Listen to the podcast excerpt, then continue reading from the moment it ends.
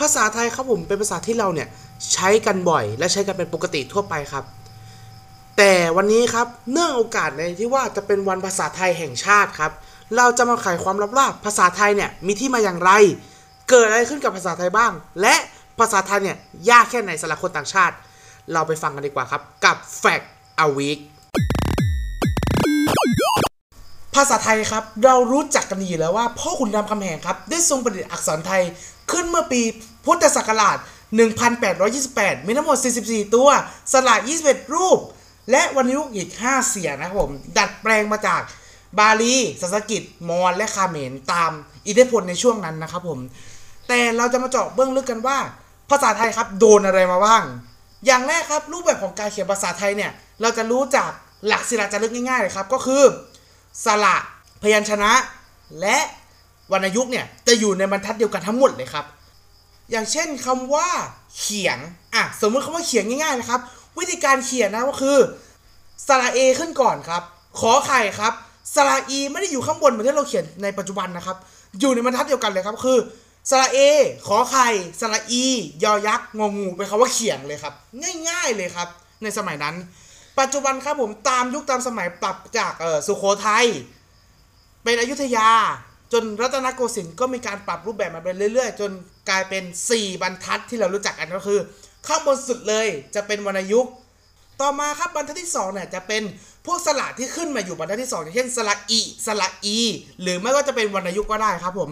บรรทัดที่ 3 ครับจะเป็นสระและก็พยัญชนะครับ อย่างเช่นสระเอหรือว่าจะเป็นพยัญชนะปกติอย่างขอไข่งงูอะไรพวกนี้ว่าไป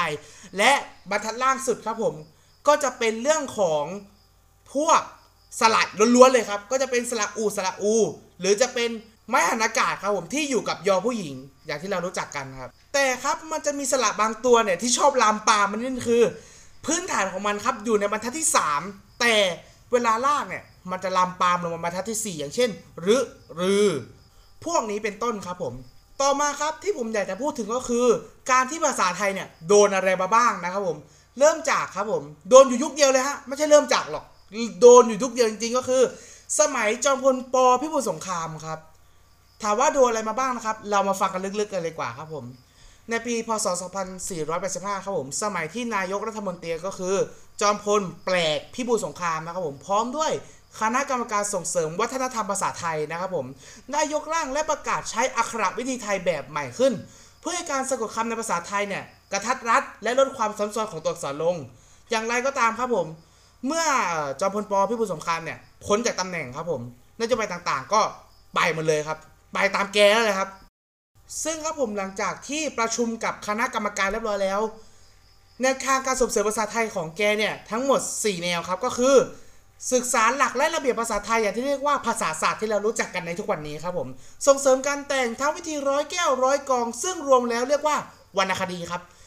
อย่างที่สามครับส่งเสริมให้มีการวิจารณ์วรรณคดีครับ และสุดท้ายครับผมจัดตั้งสมาคมวรรณคดี เพื่อจะได้เป็นแหล่งที่เพาะความรู้ภาษาไทย และโฆษณาภาษาไทยนั่นเองครับแต่อย่างที่เราทราบกันเบื้องต้นนะครับผมภายหลังที่จอมพลปเนี่ยพ้นจากตำแหน่งนายกรัฐมนตรีเมื่อปี 2487 นายควงอภัยวงศ์ครับผมนายกรัฐมนตรีคนใหม่เนี่ย ก็ได้ยกเลิกการใช้วิธี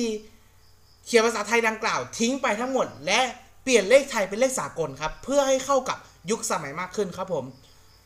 ตอนนี้แหละครับเราจะมาฟังว่าอะไรจะโดนเปลี่ยนแปลงกันบ้างเริ่มจากสระครับที่หายไปเนี่ยก็จะเป็นสระไอไม้ม้วน ตัวรึตัวลือ ตัวลึตัวลือ พยัญชนะที่หายไปก็จะมีขอขวด คอละคัง คอคนชกระเชอดชดา ตอบันตัก ทอสันฐาน ธนมันโททบุเท่านอเนนสสลาสฤษีและรอจุฬาที่หายไปครับ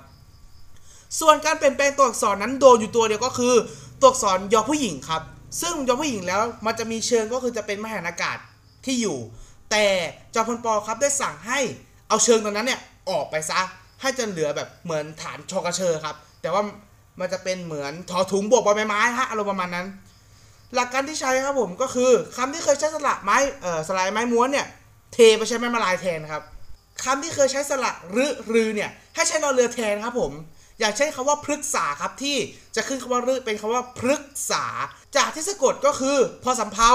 ตัวรึกอไก่สอบริสีสระอา เปลี่ยนเป็นพอสำเพารอเรือสระอึกอไก่สอเสือสระอา คำว่าเลิกครับผมคำว่าเลิกเนี่ยสะกดด้วยก็คือ ตัวรึกอไก่สอบริสีไม้ธนธาครับผมไอ้ที่ตัวการันที่เราเห็นนี้ เราเรียกว่าไม้ธนธาตนะครับผมให้เปลี่ยนเป็นสระเอ รอเรือสระอีกอไก่สอเสือ ไม้ธนธาครับผมก็มันดูแปลกๆคำว่าเลิกถ้าเกิดตามหลักภาษาอังกฤษที่แปลงมาเป็นภาษาไทยนะ มันจะดูแปลกๆคำที่ใช้ใช้ลือลือเนี่ยให้เปลี่ยนไปใช้รอลิงแทนครับผม ต่อมาครับคำที่เคยใช้คอระคังเนี่ยให้ใช้คอควายอย่างเช่นคำว่าเคี่ยนคำว่าของคำที่ใช้ชอกระเชอเนี่ยให้เปลี่ยนเป็นชอช้างแทนครับผมคำที่เคยใช้พยัญชนะก็คือดชดา ให้เปลี่ยนเป็นดอเด็ก และตอบันตัก ให้เปลี่ยนเป็นตอเต่าทอสันฐานครับให้เปลี่ยนเป็นทอถุงทอนางมันโทครับผมมีสองกรณีก็คือ ถ้าเกิดอ่านเป็นเสียงดอเด็กก็เปลี่ยนเป็นดอเด็ก อย่างเช่นคำว่าบัณฑิต หรือจะเปลี่ยนเป็นเสียงทหารอย่างเช่นคำว่าไพฑูรย์เป็นต้นนะครับผม ทอพุเท่าครับให้เปลี่ยนเป็นทอทงแทนนะครับผม นอนเนียนให้ใช้เป็นนอนหนูครับคำที่เคยใช้สอรอสีหรือสอสลาเนี่ยให้เปลี่ยนเป็นสอเสือแทนคำที่เคยใช้พยัญชนะรอจุลาเนี่ยให้เปลี่ยนเป็นรอลิงแทนคำใดที่ไม่ได้มาจากภาษาบาลีสันสกฤตให้เขียนตามระเบียบคำไทยเช่น ไอ้ที่บันรอหันเนี่ยให้เปลี่ยนเขาเป็นบันเลยก็คือ อย่างเช่นคำว่าบันจุก็คือจากบอรอหันจอจานสระอุ ก็คือจะเป็นคำว่าบันก็คือบอใบไม้แม่นอากาศนอนหนู จอจานสระอุเป็นต้นครับ ซึ่งถ้าเกิดคุณคิดสภาพแต่ที่ผมได้พูดการเปลี่ยนแปลงในสมัยจอมพลปอเบื้องต้นแล้ว คุณก็จะนึกภาพแล้วก็มันจะดูรู้สึกทำแม่งทำแม่งครับ อย่างเช่นแบบ เอ้ย ภาษาวิบัติปะวะ อะไรประมาณนี้ แล้วก็เราจะมาพูดในเรื่องของความยากง่ายของภาษาไทยครับผม ถ้าคุณเป็นคนไทยเกิดที่เมืองไทย โตที่เมืองไทย เรียนอยู่ไทย หรืออยู่ไทยไปเลยครับผมตลอดชีวิตเนี่ย คุณก็จะรู้ว่าภาษาไทยเนี่ยมันง่ายมาก แต่คุณรู้หรือเปล่าครับว่า ฝรั่งเนี่ยมองภาษาไทยว่ายากเหมือนกันครับผม แต่ว่าในการพูดเนี่ยมันจะดูง่ายใช่ไหมครับ ในหลักการของการพูด แต่ในหลักการเขียนครับ ภาษาไทยภาษาพูดกับภาษาเขียน มันคนละอิริยาบถกันเลยครับ นั่นทำให้ครับผมเอ่อ Foreign Service Institute นะครับผมได้จัดระดับความยากของภาษาไทยเนี่ยเป็นระดับ 4 ครับ และติดดาวด้วย หมายถึงว่ามันยากเป็นพิเศษเลยแหละครับ ในกลุ่มเดียวกัน เพราะภาษาไทยเนี่ยยากกับการที่ฟังและพูด ส่วนอ่านเขียนจะไม่ค่อยยากครับผม เพราะภาษาไทยเราไม่มีระบบเทนอะไรเลยครับ ภาษาอังกฤษก็จะมีเทนอย่างเช่นเอ่อ present simple past simple อะไรพวกนี้ แต่ไทยครับไม่มีเทนเลยครับ จะมีอริยาบท เอาละครับ ก็เดี๋ยวผมจะต้องขอขอบคุณข้อมูลนะครับ จากเว็บไซต์วิกิพีเดียและพันทิปด้วยนะครับ ในข้อมูลบางส่วน อีกอย่างหนึงที่ผมอยากจะบอกฝากในภาษาไทยนะครับก็คือว่า ภาษาที่เกิดขึ้นใหม่ครับผม บางครั้งเนี่ยเราอย่าไปมองมันว่า ภาษาไทยเนี่ยมันวิบัติ แต่เรามองมันว่าเป็นการเปลี่ยนแปลงของภาษาครับ แนะนำให้มองอย่างนี้ดีกว่า แต่คำว่านักขาเนี่ย อันนี้น่าตีปากมากที่สุดเลยครับ ก็อย่าไปใช้กันเนาะคำนี้มันมันดูแปลกในการพูดครับ แนะนำว่าอย่าใช้จริง ๆ เลยดีกว่าเนาะสำหรับวันนี้ครับผมผมก็ต้องขอลาท่านผู้ฟังไปก่อนนะครับ เจอกันใหม่ได้ในวันจันทร์หน้านะครับสำหรับวันนี้ครับ ลาไปก่อน สวัสดีครับ